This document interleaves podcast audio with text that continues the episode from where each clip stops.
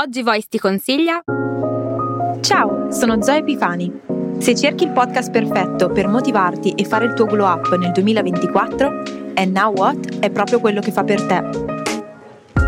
Lo trovi su tutte le piattaforme di podcast. Ci vediamo lì. Benvenuti! Questa è una nuova puntata di Sentiamoci al Top, il podcast dedicato al benessere a cura di Laura ed Enrica. Indossa le tue cuffiette, mettiti comodo e scopri quale sarà il focus di questo episodio. Ciao e benvenuti a una nuova puntata di Sentiamoci al Top. Sono Laura, osteopata e kinesiologa e oggi vorrei sfatare insieme a voi e fare anche un pochino di chiarezza su quattro figure professionali del benessere fisioterapista, osteopata, chiropratico e kinesiologo. Partiamo dall'osteopata, ovvero la figura professionale che eh, rappresenta me stessa. L'osteopatia è una terapia alternativa di carattere pseudoscientifico che consiste nella manipolazione di alcune parti del corpo, in particolare la schiena, il collo e la testa. L'Organizzazione Mondiale della Sanità, nelle sue linee guida, inserisce l'osteopatia tra le medicine complementari e fa riferimento ad un insieme di tecniche utilizzate proprio dalla figura eh, sanitaria osteopata per trattare le disfunzioni muscoloscheletriche, miofasciali, craniali e viscerali.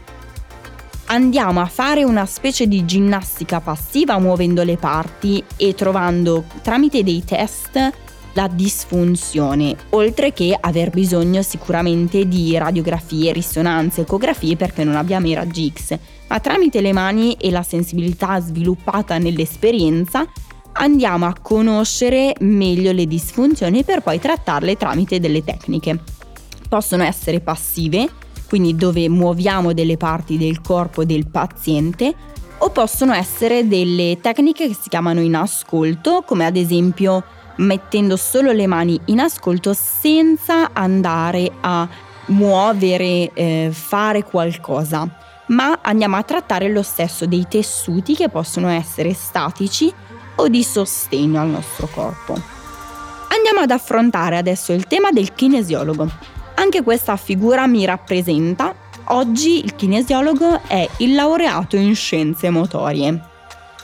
Questa figura è una figura molto particolare perché studia la scienza del movimento del corpo umano. In tutte le sue forme può fare dei programmi di allenamento, un'educazione funzionale e tramite il movimento prevenire e curare il nostro corpo. Parliamo adesso del fisioterapista. È un professionista sanitario laureato in fisioterapia che elabora ed attua gli interventi diretti alla prevenzione, alla valutazione funzionale o meglio diagnosi, alla cura, alla riabilitazione delle patologie o disfunzioni delle aree della motricità, delle funzioni corticali superiori e di quelle viscerali. Tramite dei protocolli attua anche lui degli esercizi. Lavora sulla rieducazione post-operatoria e utilizza dei macchinari come elettroterapia, TENS, elettrostimolazione, tecarterapia, ultrasuoni, laser e magnetoterapia. Parliamo ora del chiropratico. È una pratica di medicina alternativa incentrata sulla manipolazione manuale della colonna vertebrale una professione sanitaria che ha interessi per la diagnosi, il trattamento e la prevenzione delle malattie meccaniche del sistema muscoloscheletrico e per gli effetti che le suddette malattie hanno sulle funzioni del sistema nervoso o stato di salute generale del nostro paziente. Quindi qual è la differenza tra osteopata e chiropratico? L'osteopata ha dei fondamenti scientifici, si fanno delle ricerche per andare a migliorare sempre lo stato di salute e riequilibrare, trovare un nuovo equilibrio anche con presenza di patologia.